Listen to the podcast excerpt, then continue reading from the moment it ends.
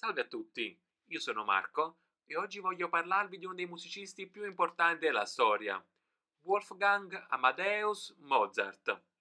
Spesso si crede all'immagine di un Mozart in grado di comporre di getto, con semplicità e senza alcuno sforzo. Si crede anche che queste straordinarie capacità musicali si accompagnassero da una personalità infantile e superficiale, quasi quella di un bambino troppo cresciuto. Questa è l'immagine che ci è stata tramandata anche dal film Amadeus di Milos Forman. Voglio allora prendere spunto dalla biografia che gli è dedicato Piero Melograni, così da mostrare un'immagine diversa, quella di una persona molto dedita al proprio lavoro e che seppe riunire in sé e nelle sue opere tantissimi stati d'animo diversi. Mozart nacque il 17 gennaio del 1756 da Anna Maria e Leopold Mozart. Nacque quindi in uno dei mesi più freddi dell'anno e probabilmente fu in pericolo di vita. Sua madre dovette avere problemi nell'allattamento e una balia era considerata troppo costosa per la famiglia. Fu quindi tenuta alla cosiddetta dieta d'acqua, a base di decotti d'orzo e farina d'avena. Il bambino però sopravvisse e fu battezzato con i nomi di Johann Chrysostom Wolfgang Theophilus. Theophilus, che significa amico di Dio, divenne Amadè, mentre l'Amadeus con cui l'abbiamo conosciuto sarà usato in famiglia solo per scherzo. Wolfgang invece significa colui che ha il passo del lupo. Questo sembra già preannunciare che, come il lupo, a passi brevi ma veloci copre una grande distanza, allo stesso modo Mozart, nonostante la sua breve vita, riuscirà a fare cose strabilianti. La stessa biografia di Piero Melograni fa, fa notare come le iniziali del suo nome, W, A ed M, formino un'onomatopea, WAM, quasi a intendere la forza e la velocità con cui Mozart scrisse la storia, nonostante la sua breve vita. La famiglia Mozart era quindi composta da quattro membri. Il padre, Leopold, era figlio di un rilegatore di libri e apparteneva alla piccola borghesia. La sua ostilità fu, verso i nobili fu poi ereditata dal figlio Wolfgang. Nel 1756 aveva scritto un manuale per violino ed era vicemaestro di cappello per la corte del principe vescovo di Salisburgo, dove la famiglia viveva. Anna Maria, la madre, era invece figlia del governatore di un piccolo centro. C'era infine Nannarel, sorella maggiore di Wolfgang, che sapeva suonare molto bene il clavicembalo. Proprio lei sarà il modello con cui Wolfgang si confronterà e fu, insieme al padre, la sua prima maestra. Wolfgang iniziò a suonare all'età di tre anni, mettendo le mani sulla tastiera quasi per gioco. In diverse lingue, come l'inglese, il francese, il tedesco, suonare uno strumento si dice giocare con uno strumento. Ad esempio, to play the guitar. Senza divertimento, infatti, non sarebbe stato possibile per Wolfgang sottoporsi alle lezioni cui il padre lo sottoporrà. Leopold attraverso i figli cercherà quelle soddisfazioni artistiche, economiche e mondane che da solo non avrebbe mai potuto ottenere. A sei anni Wolfgang era un ottimo clavicembalista, aveva già superato la sorella maggiore e aveva una certa confidenza con il violino. Leopold decise quindi di portare i suoi bambini ad esibirsi in giro per l'Europa. Era però preoccupatissimo. All'epoca viaggiare era molto difficoltoso e molti ritenevano opportuno fare testamento prima di partire.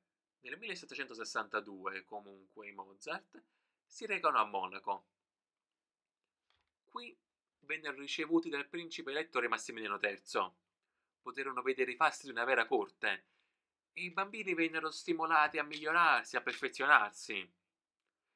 Al ritorno a casa iniziarono poi ad esercitarsi con un nuovo strumento, il pianoforte. Nel settembre del 1762 la famiglia partì alla volta di Vienna, dove arrivarono dopo alcune tappe intermedie. All'arrivo Mozart stupì a tal punto i dipendenti della dogana che questi dimenticarono di controllare i loro bagagli. Altre esibizioni contribuirono ad accrescere la loro fama e divennero virali a tal punto che l'imperatore Francesco I e sua moglie Maria Teresa concessero loro un'udienza di ben tre ore. L'imperatore sedette accanto a Wolfgang e quest'ultimo alla fine dell'esibizione sedette sulle ginocchia dell'imperatrice, le mise le braccia al collo e la baciò. Wolfgang e Nannarel ricevettero in dono degli abiti appartenenti ai figli della coppia reale. Tuttavia, mentre Wolfgang era coetaneo del figlio di Francesco I, Nannarel era di quattro anni maggiore della figlia dell'imperatore. Questo ci lascia già immaginare come andranno le cose per Nannarel in futuro.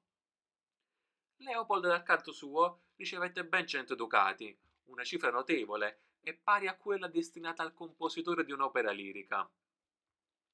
La vita di corte era molto noiosa e si può ben capire come Mozart e sua sorella costituivano una novità piacevole e una stupefacente distrazione da quella che era la monotonia quotidiana. Il 21 ottobre, poi, dopo essersi esibito nuovamente di fronte ai reali, Wolfgang si ammalò di scarlattina o di una malattia simile. All'epoca, infatti, i medici avevano difficoltà non solo a curare le malattie, ma anche a identificarle.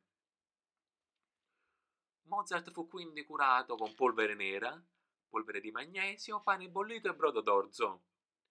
Questa malattia destò non poche inquietudini e preoccupazioni in Leopold, che nel figlio vedeva la principale fonte di guadagno. Wolfgang comunque guarì e suo padre ricominciò a ristrellare denaro e regali. Per tornare a Salisburgo, la famiglia potette addirittura acquistare una carrozza. Leopold progettò subito un nuovo viaggio. Aveva infatti già 43 anni e dubitava di poter viaggiare molto in futuro. Si fece quindi prestare del denaro da un amico, a cui mandò diverse lettere, che avevano un duplice scopo. Dovevano sia rassicurarlo per l'investimento fatto, sia formare le, la documentazione di base per la biografia del figlio, che ovviamente lui avrebbe scritto. Toccarono ben 88 città. Dal canto suo, il principe vescovo di Salisburgo acconsentì a questo viaggio nella speranza che arricchisse la fama di Salisburgo nel mondo. Leopold non sempre era contento dei doni ricevuti. Ad esempio della principessa di Prussia dirà Se i baci che ha dato ai miei figli, in particolare a Wolfgang, fossero stati Luigi d'oro zecchino, potremmo dirci soddisfatti, ma purtroppo né l'albergatore né il postiglione si accontentano dei baci. Le lettere di Leopold ci consentono di capire tutte le difficoltà che la famiglia affrontava in quei viaggi. In molti luoghi della Germania l'acqua dei pozzi era cattiva, veniva quindi mischiata con il vino. A Parigi, peggio ancora, si beveva infatti l'acqua della Senna, che all'inizio provocava problemi intestinali a tutti i forestieri. Nella capitale francese c'erano però diverse novità. Le porte della città la notte non venivano chiuse, negozi e sale da concerto erano rischierati con le candele. Dall'Inghilterra era poi arrivata una nuova invenzione che necessitava però di un complesso sistema idraulico per funzionare, il gabinetto. All'epoca, infatti, molte famiglie si accontentavano di secchi o espletavano i propri bisogni all'aperto. In Francia furono comunque ospitati dal re a Versailles e Leopold ricevette in dono una tabacchiera con cui il sovrano si impegnava a pagare mille fiorini. Mozart intanto era diventato capace di produrre immediatamente l'accompagnamento per qualsiasi melodia, improvvisava al pianoforte per ore e aveva composto anche alcune senate, che il padre aveva fatto pubblicare a scopo promozionale. Nel maggio del 1764 diedero anche un concerto a pagamento, una novità a quei tempi. Si recarono poi a Londra. L'Inghilterra aveva battuto la Francia nella guerra dei sette anni. La produttività dell'industria tessile era aumentata e la società era in fermento. Il giorno a Londra durò fino a luglio del 1765, proprio propiziato da queste condizioni favorevoli, ma anche a causa di una malattia che costrinse Leopold a una lunga degenza. Furono ricevuti a corte, ma diedero anche spettacoli nelle taverne, con volantini che venivano affissi per pubblicizzare gli eventi. Successivamente furono di nuovo a Parigi, ma furono accolti freddamente. Wolfgang non era più una novità. Il fenomeno aveva perso la sua carica virale. Tornati poi a casa, Leopold poteva comunque dirsi soddisfatto. Aveva infatti accumulato una cifra pari a 50 volte il suo stipendio annuale e si dice che gli oggetti ricevuti in dono avrebbero potuto adornare un duomo. Si conclude così questo primo racconto della vita di Mozart. Vi saluto.